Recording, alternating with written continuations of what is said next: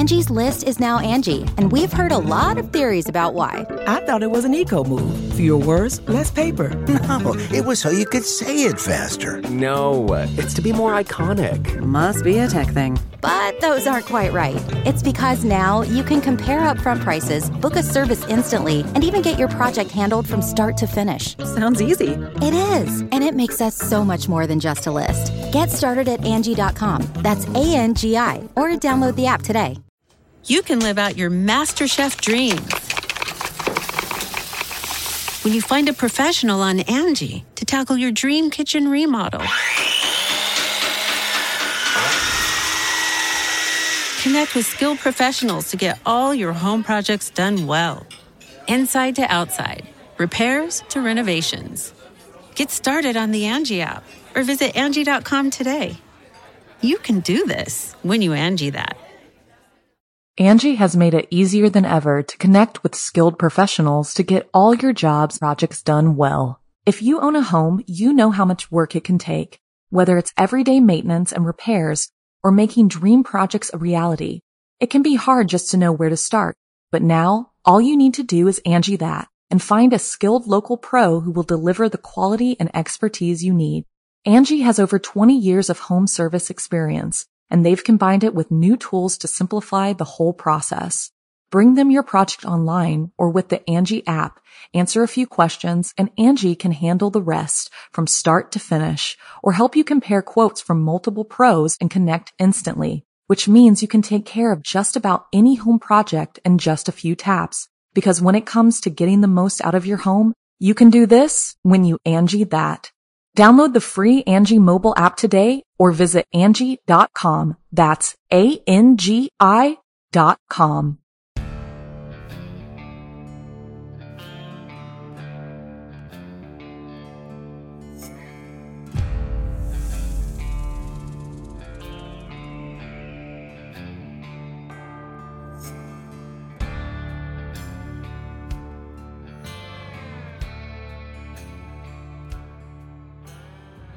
Welcome back, friend. How'd your Valentine's Day go? Turns out Valentine's Day has a rich and interesting history.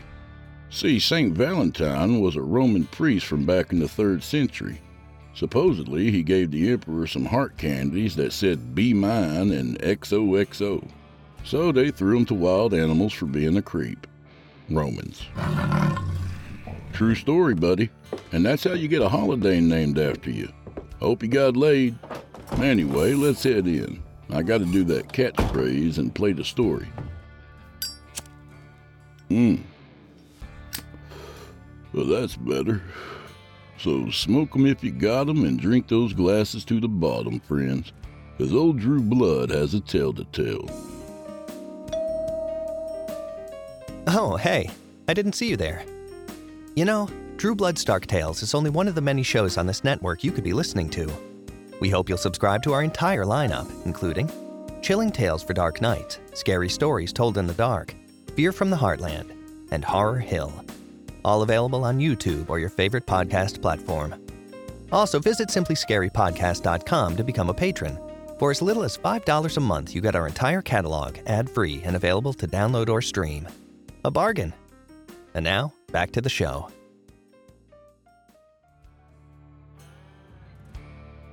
So tonight we welcome J.B. Shaw, a talented author brand new to the network. This one's the tale of a man who gave his heart candies to the wrong woman. Happens to the best of us. So without further delay, I give you, from author J.B. Shaw, The Harpsichord.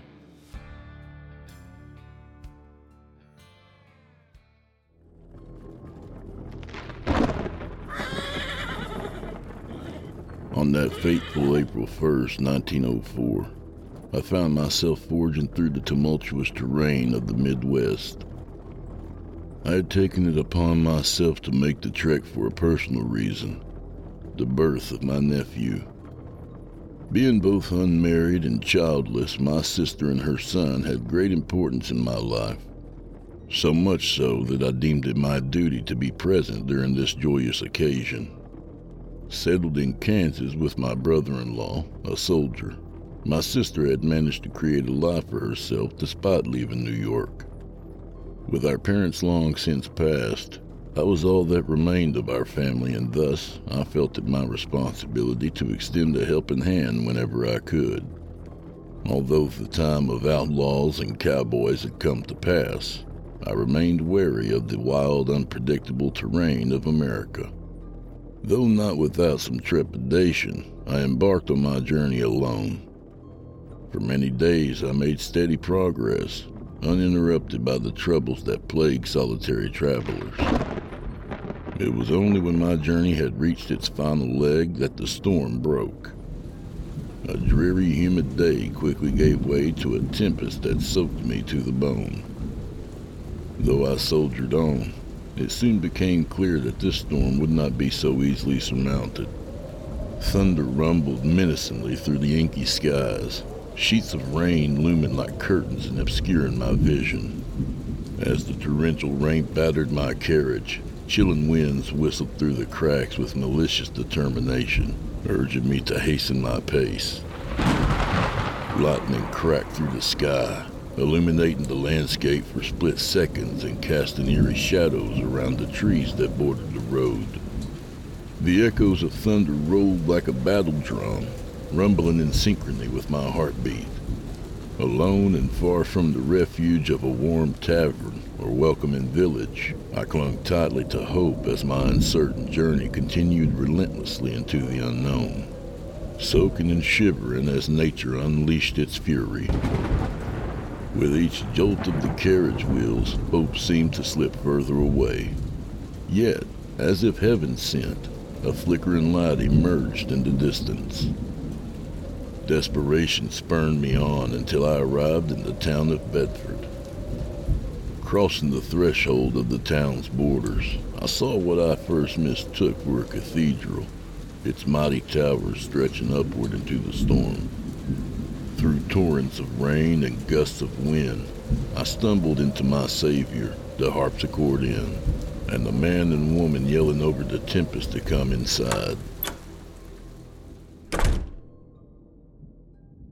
The owners of my sanctuary were very accommodating, with the woman taking me in immediately while the man corralled my horses in the nearby stable. Before I could collect my bearings, I was seated in front of a crackling fireplace and served tea. John Harpsichord, the proprietor of the inn, returned from the outside and sat with me, sending his wife to fetch a warm blanket. The conversation that went on between John and me had been cordial enough, but deep down I knew there was something off about the whole situation. In between our intermittent chatter, I couldn't help but feel a nagging sense of anxiety gnawing at the back of my mind, telling me that all was not as it seemed. As he spoke, my mind began to race. I was stricken with a deep fear, for reasons unknown.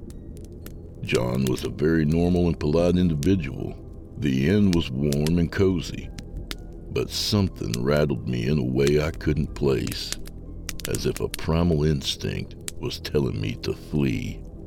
It wasn't long before I started to pick up on some unsettling truths. John's late brother, William Harpsichord, had died under mysterious circumstances, leaving him the estate in Bedford. The house itself had been erected in 1894 and had served as William's lavish vacation home. Despite their apparent wealth, there was something sinister lurking beneath the surface of this family's history.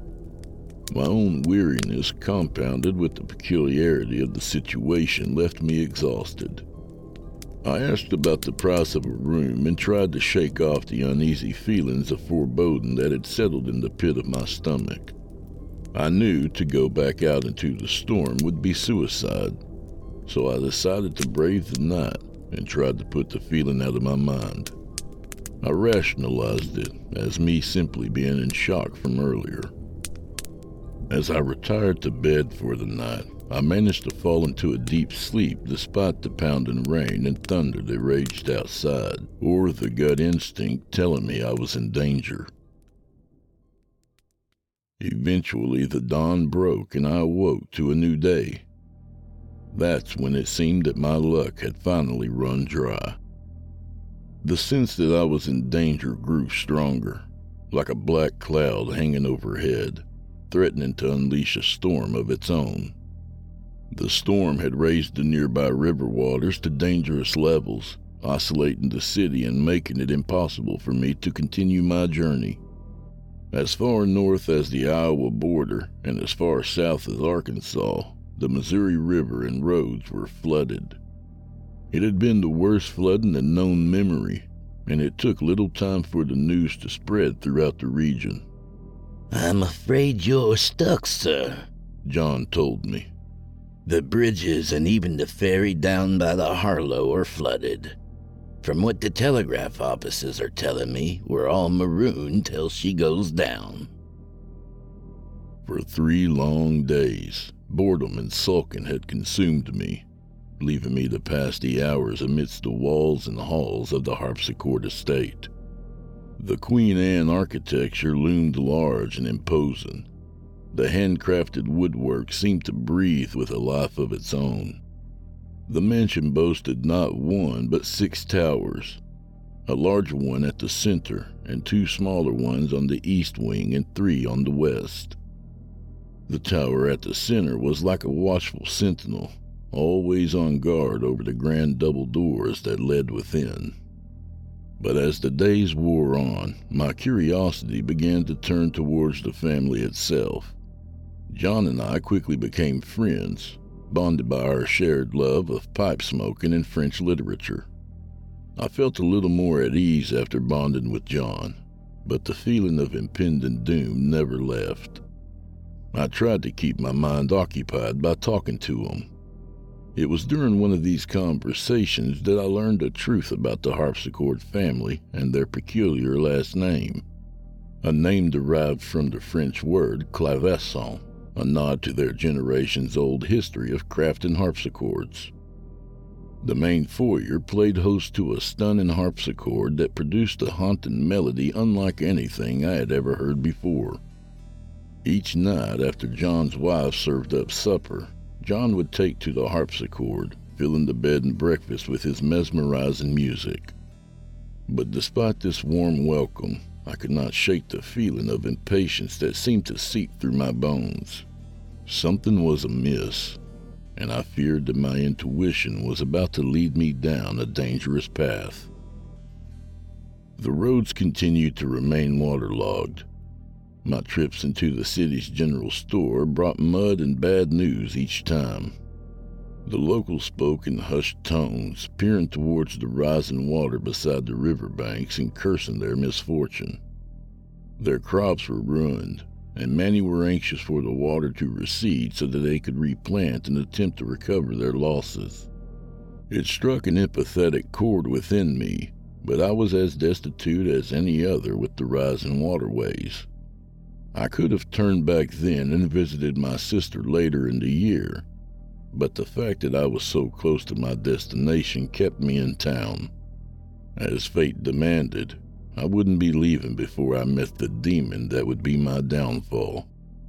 Angie's List is now Angie, and we've heard a lot of theories about why. I thought it was an eco-move. Fewer words, less paper. No, it was so you could say it faster. No, it's to be more iconic. Must be a tech thing. But those aren't quite right. It's because now you can compare upfront prices, book a service instantly, and even get your project handled from start to finish. Sounds easy. It is, and it makes us so much more than just a list. Get started at Angie.com. That's A-N-G-I, or download the app today.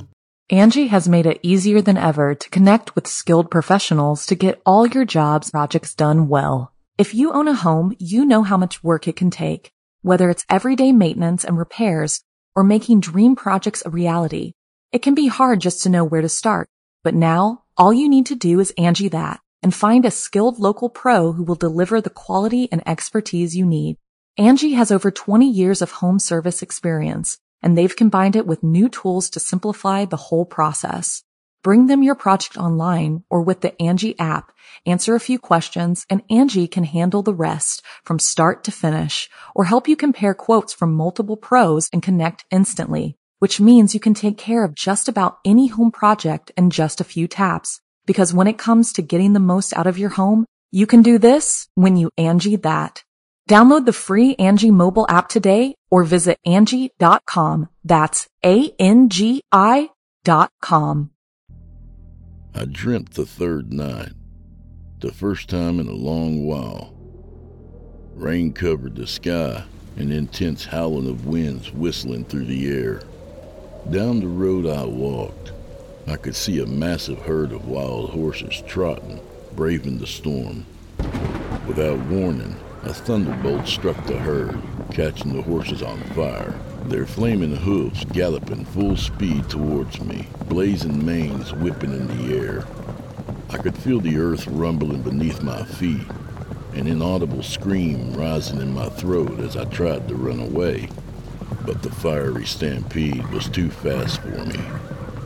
The ground crumbled beneath as soon as the herd crushed me. I fell through darkness, the horses disappearing. I began spinning faster and faster into the abyss.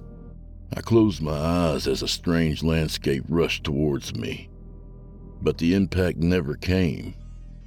I opened my eyes to find myself in a massive harpsichord, its chords plucking overhead with a sickly rhythm. A wave of nausea and fear washed over me as I felt something stirring in my stomach. Excruciating pain erupted. A massive snake sprang from my navel, wiggling and writhing out as my skin burst and my intestines dropped to the floor. It reared up and wrapped itself firmly around my neck, squeezing harder and harder until I was gasping for air. It felt all too real. When I awoke, sweat pouring from me, I ripped off my nightshirt and half expected to find myself eviscerated. Of course, I did not, and took to spending the rest of the night smoking and pondering why I had such an intense nightmare. The fourth day brought a traveling circus into Bedford. It was spitting rain again, not quite a storm, but the sky was overcast. I had retired to the front porch with John for our customary smoking session after breakfast, when down the road we witnessed a peculiar sight. A total of 14 massive wagons, pulled by mighty shire stallions, creeped up the road towards us. The bright colors of the wagons were breathtaking amidst the gray sky and muddy brown roads. Various depictions were carved into the wagon's wood, from dancing women to mythological beasts, and as impressive as the artwork was, it was almost overshadowed by the people themselves. The wagons pulled into the large yard of the harpsichord, and John excitedly went running toward them. The many men and women wore costumes, no doubt to advertise their company. Peacock feathers and bright sheets of satin decorated the women, whilst the male performers and workers wore purple and golden suits. Some wore overalls patterned in polka dots and fluffy buttons in absurd hues, while many others were barely clothed at all, dressed in leotards and loincloths.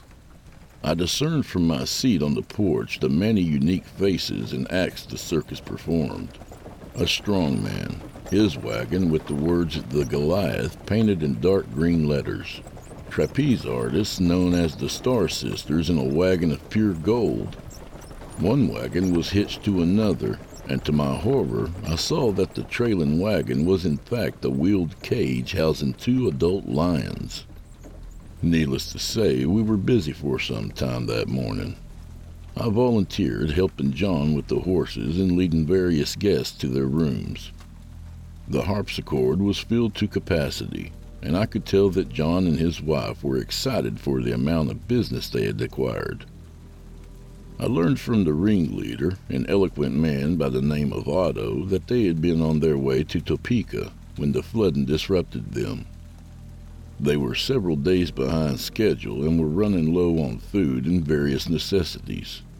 We conversed for quite some time, and he informed me of some crucial information that would later spell disaster. The Otto Traveling Circus is also a carnival. Just behind us are more of our people. Their wagons are a bit slower than ours. And sure enough, in the next hour, even more guests arrived. Because the harpsichord was full already, the carnies were allowed to pitch various tents just outside the grounds. It was surreal to see the many heads and faces of the workers. Some wagons were outfitted to be games, such as tip the bottles or dunk the fool. Others set up their tents, the signs they boasted sewn straight into the tent fabric. There was a freak show, with the human cyclops and the alligator boy being the main attractions. Candy vendors and a merry-go-round operator set up on the other side of the street, the watery soil squishing beneath the wheels and coating everything with its dark color. After a long day, I retired to the main sitting room. John came in and sat beside me, smiling ear to ear. "You seem pleased with all the business?" I chuckled. John took out his pipe, looking at me fondly. "Yes, but not just that. My sister Estelle works for Otto Circus. I wasn't aware they were coming this way." "Your sister?" I asked. "Oh, yes, she's a fortune teller," he said. I raised my eyebrow in surprise, but he only laughed. "Don't tell me. She's a good woman, just a bit queer. You'll meet her soon enough," he added before lighting his pipe. Amused yet exhausted, I fell asleep right there next to the fireplace, the smell of Virginia tobacco in the air. It wasn't long before the citizens of Bedford took notice of their colorful visitors, so on the fifth day, despite the tragedy that permeated the town and its locals, a fully-fledged carnival sprang up. The sun shone with brilliance that evening, and children's laughter broke through the morose atmosphere. People smiled, putting away their worries for a time, and enjoyed themselves. Naturally, I joined in the merriment, drinking wine and playing horseshoes with the other patrons. A couple clowns ran about, squirting people with water guns. In truth, it was a beautiful experience which I'm glad I was witness to. It was late afternoon when I caught sight of her. I had been aimlessly tossing a horseshoe, not caring where it landed, when she appeared. Her long dark hair cascaded down past her knees, a stark contrast against the fading light of day. Blue eyes, slightly weathered, held a youthful spark tinged with a hint of mystery. They seemed to pierce through me, probing the depths of my soul. Asking questions I was ill-equipped to answer. But damn, I wish she would keep staring, to keep holding me captive with her gaze. She wore a green dress that hugged her curves, adorned with silver jewelry that glinted in the dying sun. A tie-dye handkerchief tied around her head added an eccentric touch to her ensemble. And in that fleeting moment, I felt something stir deep within me. It was a primal longing, a hunger that surpassed reason. A force of nature uncontrollable and magnetic, urging me to forsake all reason and follow her into the unknown depths. "I think she wants you to follow her, partner," somebody said, chuckling, and follow I did. She waited for me to come, and upon reaching her, she grabbed my hand. Black nail polish and an emerald ring decorated her soft fingers, caressing my palm as she peered at the lines. She pulled me closer and whispered into my ear, "I can tell your fortune." The other patrons laughed, some whistling and egging me on. I smiled dumbly, not used to such debauchery, but allowed her to take me to her tent. It said Madame Estelle on its side, with the enigmatic artwork of a lady holding her hands over a crystal ball underneath the lettering. When we entered Madame Estelle's domain, I was struck by the dim chamber filled with candles and mirrors, the feeling of wanting to be there starting to dwindle. But my longing to speak with her kept me there, my curiosity and throbbing heart protesting my gut instincts. My gaze shifted nervously around until it fell upon an imposing statue, a menacing demon with twisted horns and a vile grin, a harbinger of dread and destruction in its icy stare. It stood in the far corner, large and imposing. Appearing to be made of casted bronze, it was hideous, and I couldn't fathom who on earth would wish to possess such an ugly piece of artwork. For a moment I thought of fleeing, but Estelle's soft voice beckoned me farther. "Don't worry about him, love. He is just a statue. I got him from a friend in England," she said. She was sitting at her table on the other side of the tent, a crystal ball and tarot cards waiting. "Are you a devil worshiper?" I said, almost yelling. My voice sounded shrill, and I was surprised as well as embarrassed for my sudden outburst, but I couldn't take my eyes off the statue, which seemed to stare back. "Of course not, dear. You don't have to stay. You can leave. I only want to tell you your fortune." Her voice was deeper than I had imagined, deeper than before when she had first spoken, and it was alluring and hypnotic. I wrenched my gaze from the sinister demon and quickly sat down opposite her. The feelings of desire came back stronger than ever as she sat looking at me, her blue eyes shining like sapphires in the candlelight. "How much?" I asked. She smiled, melting me in my seat. "I don't want your money, dear. I need something else from you." "I'm afraid I don't have much to trade. I'm traveling," I said before realization broke through. She looked at me and her gaze shifted towards the back entrance of her tent. Just outside, I could see her wagon, with the setting sun casting shadows through the spokes of its wheels. Her smile was like rain, her lips like sugar.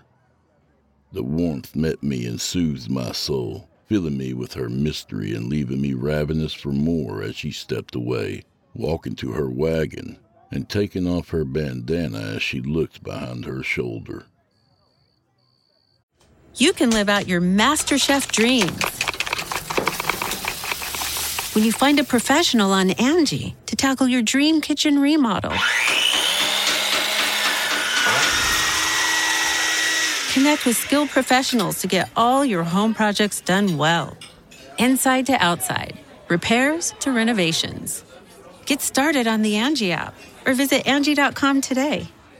You can do this when you Angie that.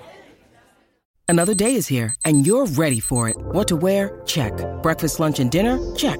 Planning for what's next and how to save for it? That's where Bank of America can help. For your financial to-dos, Bank of America has experts ready to help get you closer to your goals. Get started at one of our local financial centers or 24/7 in our mobile banking app. Find a location near you at bankofamerica.com/talktous. What would you like the power to do? Mobile banking requires downloading the app and is only available for select devices. Message and data rates may apply. Bank of America N.A., member FDIC. When you need mealtime inspiration, it's worth shopping Kroger, where you'll find over 30,000 mouthwatering choices that excite your inner foodie. And no matter what tasty choice you make, you'll enjoy our everyday low prices, plus extra ways to save, like digital coupons worth over $600 each week. You can also save up to $1 off per gallon at the pump with fuel points. More savings and more inspiring flavors make shopping Kroger worth it every time. Kroger, fresh for everyone. Fuel restrictions apply. That night I slept outside the Harpsichord, ending our night on the roof of her wagon and watching the stars. It all happened so quickly. I felt as though I were dreaming. Even now, after all that has happened, I still dream of her embrace. I can still feel the destiny that bonded us. I can still feel her strong hands holding me close. When I awoke the next morning, I found myself lying on the ground. The circus and the tents had left, and I had somehow been discarded and slept through it all. Confusion quickly set in as I noticed how cold and barren the soil was. The air itself was frigid, and my breath was visible. The land was cast in a pallor of deathly chill and gloom. It was as if time itself had stopped. Only the silent wailing of the wind moving my hair made any movement and convinced me I was not lost in an alternate timeline. Every branch, Every twig was laden with a ghostly frost, so that the trees and hedges around the harpsichord looked like ghastly creatures, reaching for the heavens with outstretched claws of ice. The earth was frozen solid, its surface like a sheet of silver. There was no sign of spring, only the empty desolation of a wintry wasteland. I shivered, my breath coming out in a thick cloud, and for a moment I could not tell if it was the cold or the dread that gripped me so heinously. Never before had I felt true terror, and in that moment questions flooded my mind. As if to answer those questions, a gunshot rang out, bringing my attention to the front porch. John was standing there, garbed in a cloak and holding a rifle, staring at me with contempt. I picked myself up, raising my hands, bewildered and unable to find my voice. John stepped down the porch and stairs and pointed the rifle at me, bellowing all the way. "You've got a lot of nerve coming back here, Charles! What in the hell are you doing? What do you want?" He stepped closer to me, his hands shaking. I finally found my voice. "John! I swear, I don't understand what is going on. I fell asleep with one of the carnival workers last night and woke up like this." John spat on the ground, his eyes bloodshot and filled with anger. "A carnival worker, huh?" he asked, the venom spewing from his words. I looked at the gun nervously. "Okay, I spent the night with your sister, John. It all happened out of the blue. I had no plan of doing that. It just happened. But I can assure you I didn't mean to betray you last night." John's face contorted in anger even more than before. "I ain't got time for this. I suppose you feel guilty leaving a woman with me to take care of, is that it? You want to make amends and be a part of her life now? Noble as that may be, you betrayed my sister and me, and you got the law after you." I was flabbergasted. It took some convincing, but I eventually deduced from John that somehow, without a shadow of a doubt, I had disappeared the night I spent with Madame Estelle, and that it was no longer spring, but the month of December, Christmas Eve, in fact. "I'm telling you, John, I am not trying to fool you. I don't understand what is going on." A scream broke out of the house's front door, and John looked behind his shoulder. "A man can't sleep through a year, Charles. I don't know what you're getting at, but since you left, things have gone downhill. I couldn't just cast her out, as well you know. I ain't heartless like you." "What on earth are you saying? Who?" "You know damn well who, goddammit. Since we housed her, the business has gone sour. The horses have died, at least the ones we didn't sell, and we had to pay a fortune to the circus after the fire, a fire they say you caused. And you have the damn audacity to show up now? Of all days, now?" At that moment, I was rendered speechless, my thoughts jumbled and incoherent. Questions plagued me, but the shrill screams persisted from the house's door, the hairs on my nape prickling with terror. To my relief, John lowered his rifle. "Listen, you're here now. We'll sort everything else out later. But first, we must tend to your woman. If timing were an art, you'd earned a gold medal, you bastard." He stomped back up the porch, halting at the front door before spinning on his heel. "Well, let's not let all the warmth out of the damn house." I trailed him as he ushered me into the unknown. The terror I felt as we entered the house had a presence about it, akin to an unseen ghost lurking around the corners with a sinister grin. The feeling of being watched enveloped me as the air grew heavy, and I broke out in a cold sweat. We ascended the stairs, guided by the cries and moans. The door to the first room on the right, my very own quarters, swung open, revealing a scene that defied belief. Estelle writhed in bed, in the midst of childbirth. blood saturating the sheets and dripping onto the hardwood floor. Her screams sounded like a merciless slaughter. John's wife stood to her left while a doctor held her hand and yelled instructions on her right. She quieted upon seeing me, strands of hair partially veiling her face. Sitting up in bed, the flames in the fireplace waning, an eerie stillness settled upon us all as her once blue eyes, now pitch black, pierced mine like daggers. The room chilled and darkened as the fire snuffed out completely. An otherworldly silence thickened the air farther.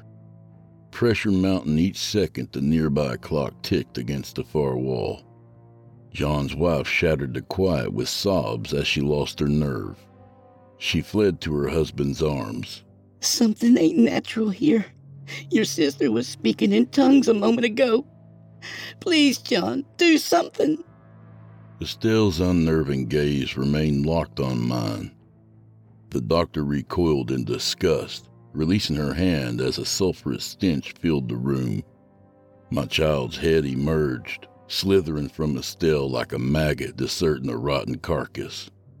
The infant, if you could call it that, revealed his vitality as he independently stood and clambered into his mother's embrace. An unsettling dread seasoned me as he did so. The scene was otherworldly and beyond logic, leaving no doubt that the creature before us was anything but human. Estelle erupted in laughter as the doctor crumpled to his knees, aghast and clutching his chest. She lifted the devilish offspring, its face resembling that of the statue I saw in Estelle's tent, and it uttered words of a language I could never comprehend, but instinctively knew. The venomous whispers invaded my eardrums and ravaged my being, my heart hammering with terror as it shared knowledge that humans dare not entertain. I ran.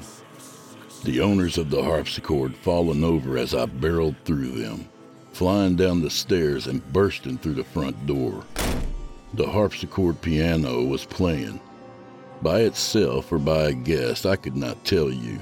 The music following me as I escaped. For a long time, I sprinted down the road, not daring to look behind me for fear of what I might see. After a good deal of running, I stopped, hearing the sounds of horses galloping and men yelling after me. And that was when the local authorities apprehended me, taking me into custody for the deaths of several people during a fire that I have no recollection of. For the disappearance of a few others I had nothing to do with. Now I await the gallows, but I implore any and all to read this story and make their judgment with an open mind. I am innocent, and whatever it was that happened at that cursed place was not my doing. Charles finished his story, placing his signature at the bottom of the parchment with 4 swift strokes. While it was odd for a prisoner to request their last words be written out the day before their execution, the local sheriff obliged him. Charles was charged with the deaths of 17 people and the destruction of several $1,000s worth of damage to Otto's Traveling Circus. As far as John Harpsichord and his wife, they were never seen again.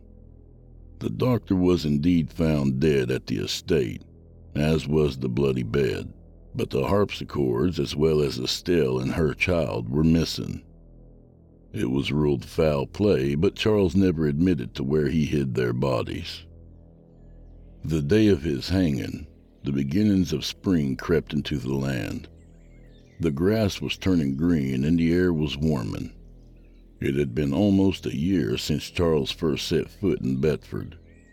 Charles looked across the blue sky and at the angry locals. They awaited his death eagerly, ready to put the entire business behind them, to get back the quiet life they had before the monster that was Charles broke their peace.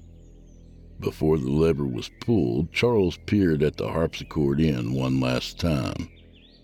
There, upon the mightiest tower gripping the spire, The demon statue of Estelle crouched, smiling and wretched. Its bronze skin blinded Charles as it shined in the morning sun.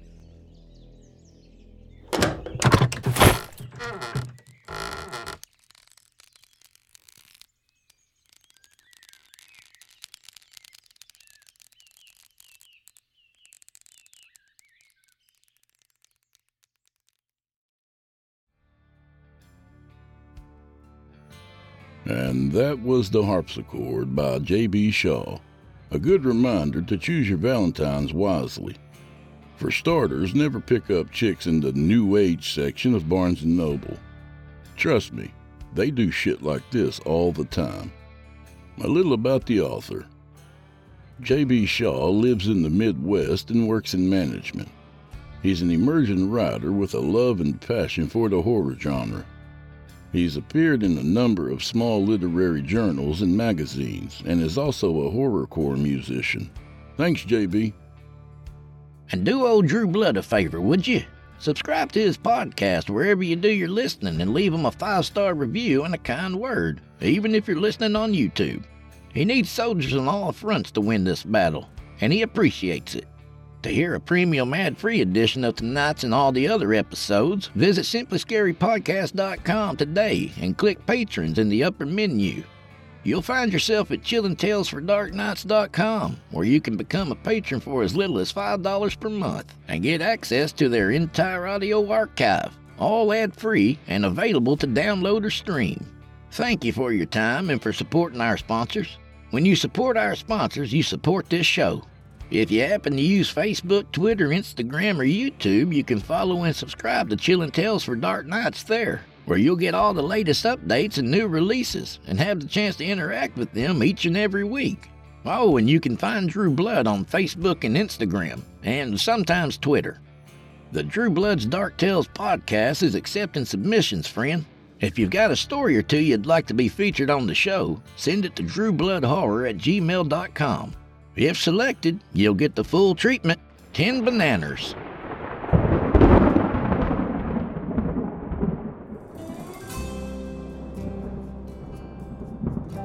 Well, I'm afraid this is where we part ways, at least till next week. So grab a drink for the road, friend, and don't be so hard on yourself for robbing the flowers from that grave plot Wednesday morning. Trust me, it's what the deceased would have wanted. So may the wind be at your back, and may the road rise up to meet you. And if your Valentine drinks the cream and blames the cat, at least you got her to drink the cream. Yes, Drew, I've finally made an Irish proverb into a blowjob joke. This is the pinnacle of my career. Feel free to shower me with adulation, Jeff. Well, Jeffrey, you should be very proud of yourself. It only took you 3 years to finally do it. And unrelated, go fuck yourselves. Good night, y'all.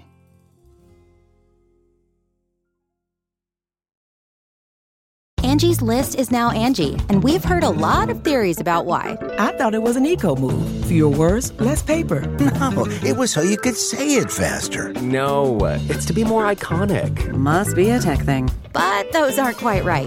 It's because now you can compare upfront prices, book a service instantly, and even get your project handled from start to finish. Sounds easy. It is, and it makes us so much more than just a list. Get started at Angie.com. That's A-N-G-I. Or download the app today. You can live out your MasterChef dreams when you find a professional on Angie to tackle your dream kitchen remodel. Connect with skilled professionals to get all your home projects done well. Inside to outside, repairs to renovations. Get started on the Angie app or visit Angie.com today. You can do this when you Angie that.